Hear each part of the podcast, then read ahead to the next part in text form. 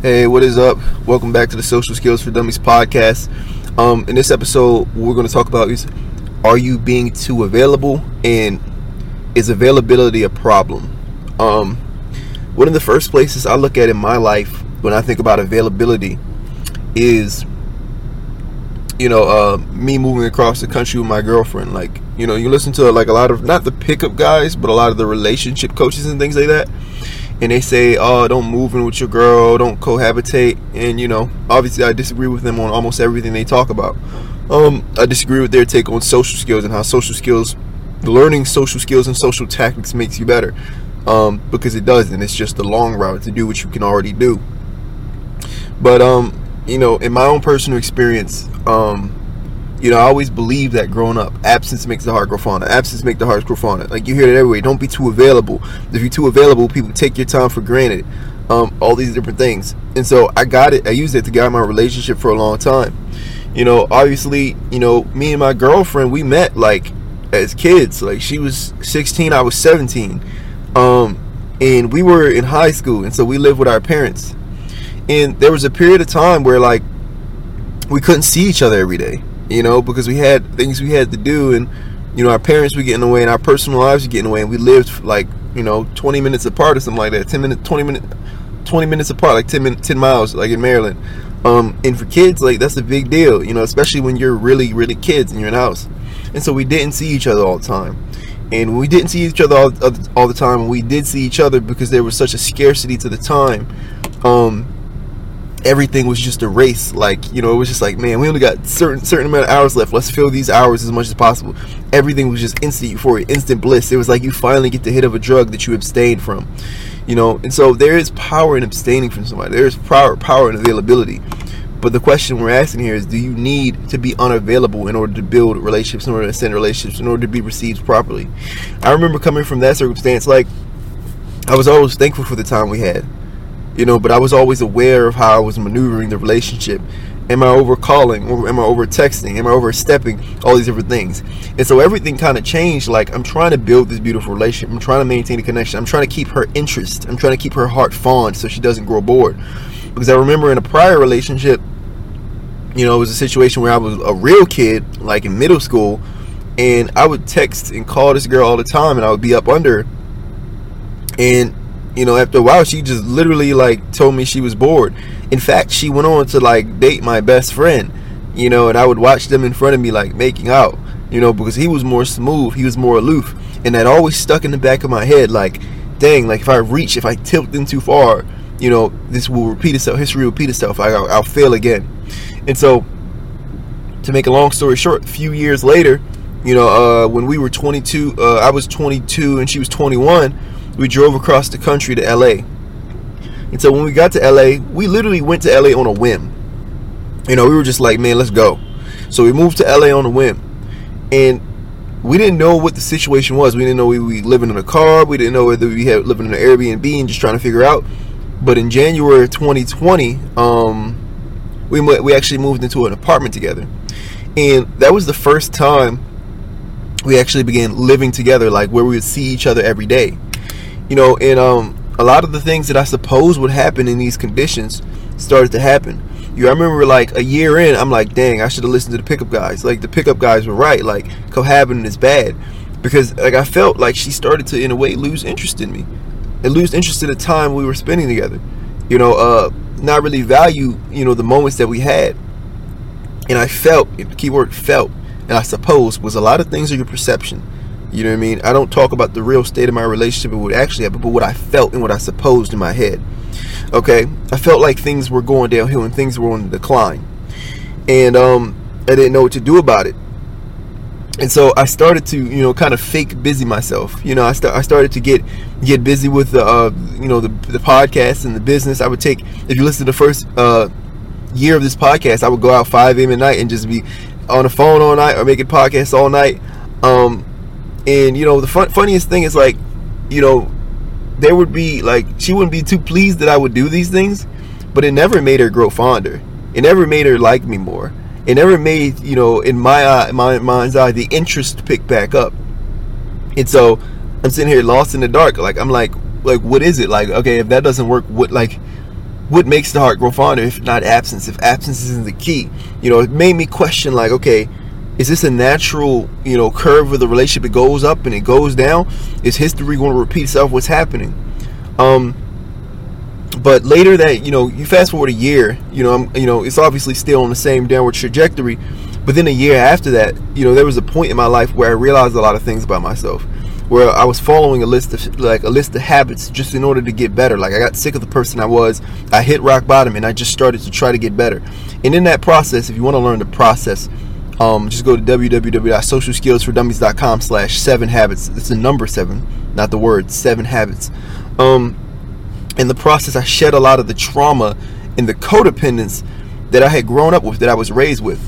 Um, and you know, I just started to really focus on being a better, more giving, more empathetic person that didn't need other people to uh, to to to be happy, but that enjoyed myself in my life at the basis of itself. You know, in that process, I realized like a lot of people like they they use other people as flotation devices. They use other people's energy to stay alive, to stay afloat. They were vampiric in some ways because of the trauma that we grew up on. We never had people be proud of us. We never had pride. We never had people, you know, uh, give us validation or attention. And so we, we can like find a host to attach to and suck it from. That's what we do. And we get in these relationships where it's just we're completely parasitic. And so I started to do these habits and just serendipitously started to reverse that process. I started to build energy and an ecosystem in myself to where the people would have to live off of me and not the other way around. I would be the producer of energy and people would be part of that ecosystem. And so I, I went from a place of tra- like trauma and vampirism to a place of completeness and a place of wholeness. Um, I released a lot of the trauma that was on the surface, which is the po- most powerful thing you can do socially, is to have your own dopamine systems, to have your own ecosystem that people can feed off of. That's really what all people all people want. They want to go from state lower states of energy to higher states of energy. That's why they go clubbing on the weekends. I say this in every podcast episode, but I want to say it over and over and over until you get what I mean in as many different ways as possible. And I became that. And you know, the funniest thing began to happen, even when I wasn't lost in work. You know, um, you know, the relationship and the interest as perceived by me kind of started going up again. It kind of spiked again. And to a place where I, I would say now, like, it's better than it's ever been. It's a place of true beauty.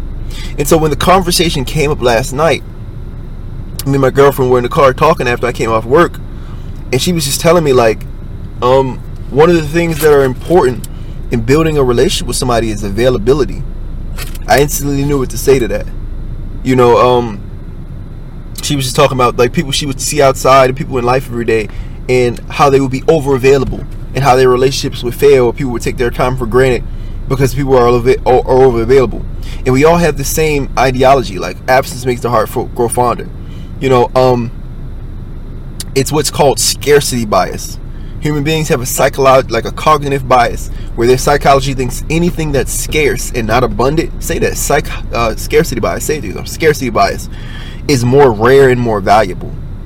Um, and so, just judging by human cognitive biases in psychology, you would think this applies to the situation, and that's the perfect reason. But having gone through this process and experiences it, I, I told her something. I said this. I said, "Yeah, it may seem like that, but you have to go through this game and experience things and know you who you are in order to judge how available you can be. You know, because availability by itself is not the sole factor, and not the sole variable." You know, if you're giving somebody all your time, but everybody wants you as well, they everybody's begging for your time, you're still super valuable. You know, um, and everybody will want you and everybody will beg for your time if you're not codependent. You know, if you're shining, if you're a radiance, if you're a star, if you have a higher state of energy and people want to be around that. You know, a guy can spend all the time he wants with his girl or with a girl if every girl in the world wants him. You know, um, but it's not even based off that. What I told her is this availability a lot of times is what you call a confounding factor. It's a confounding variable. And what a confounding variable is is a variable that looks like it's the reason for something, but it's you know because because because there's a correlation between that variable and another variable. Like you spend more time in the sun, um, let's just say you grow more hair. And so every time you spend time in the sun, you grow more hair. So you think the sun is helping you grow hair but really like it's the ground outside. Like you know a confounding variable is a variable that you think is the reason because there's correlation between that and the variable that you're measuring. You so you think it's the reason. But really it just happens to align with another variable that's the actual reason. And so it's a scapegoat. It's a smokescreen so availability i come to realize is a scapegoat. It's a smokescreen for the real variable. It's not availability that counts. It's codependence versus independence that count. You know, because I could spend, you know, in my life, like I don't, you know, I could spend as many time uh, as I want per day around anyone I want. The thing is, in those hours that we're spending with them, you know, they're ga- they're, they're reading you, they're, they're performing science experience, experiments, they're gauging who you are, and when you gauge me, you can tell I'm in abundance.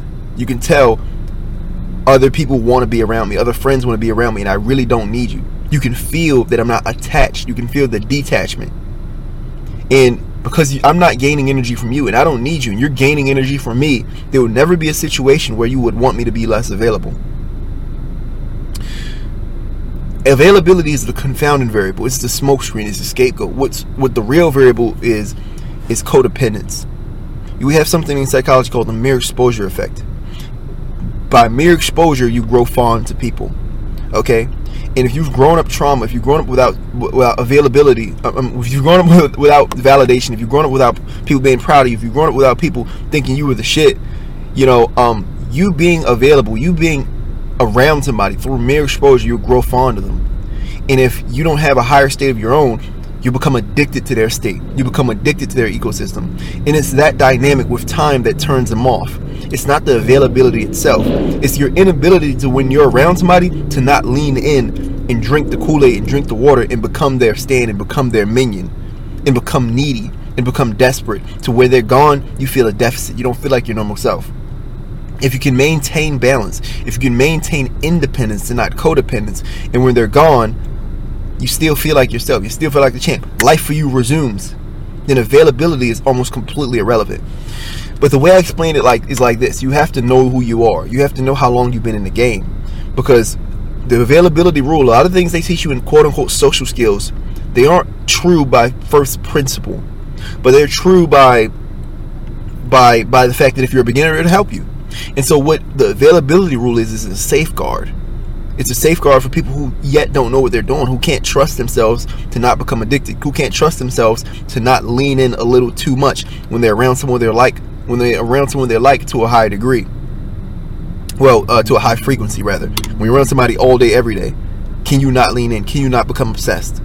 They're a safeguard. It's like in wrestling. A lot of they'll teach you a lot of fancy moves, and they'll tell you to stay away from the fancy moves. It's not because the fancy moves don't work. It's because it doesn't work for you. And so they'll teach you rules and procedures along those fancy moves or even the mundane moves, like a double leg. They'll teach you the perfect procedure for a double leg but they teach you the perfect procedure. They teach you to uh, in a concrete black and white way because like even an idiot can't mess this up. Even a beginner, even a novice can't mess this up. And, but truly, when you get to de- developing your skills, you can sauce and mix and match moves any way that you want. And the rules, you can kind of start to bend them and break them a little bit. And the same is true with availability. Availability really doesn't matter. What matters is your wholeness and your completeness as a person. Know, obviously, availability plays a role, but if you're whole and you're complete, your availability will be balanced out anyway. You'll have a full life. You'll have things that you want to do outside of a singular person. But, you know, people would say, oh, the pickup stuff is tricks and games. And no, it's not a trick, it's not a game. But it can become a trick or it become a game if you're using it as that device. You have to it has to come from a genuine place of alignment. Like I'm going over here not to make you miss me, but I'm going over here because I'm going over because I'm going over here and I want to do that because I have work over here, because I have business over here. I tried that way of, oh, okay, let me fake the funk. And it never worked that way. It has to really come from a wholeness or completeness within a real sense of direction. So, with that being said, truthfully, at the core, if you're just beginning, watch your availability. But truthfully, it doesn't matter. And I would offer you actually to practice being available and being independent still, being available and being cool still. Because I promise you, I live with my girlfriend every day, and there's no problems with availability. So, with that being said, uh, yeah, that's that's that's kind of my take on it. Um, I appreciate you so much for listening. I'm sure I had more to say about that, but You know, you know that's the meat and potatoes of it. So www.socialskillsfordummies.com slash seven habits. The number seven habits. Okay, so go to the website.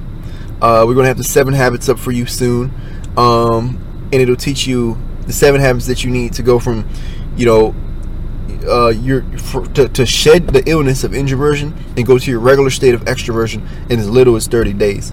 Um, so, with that said, I hope you enjoy. I hope that benefits you. Thank you so much for listening.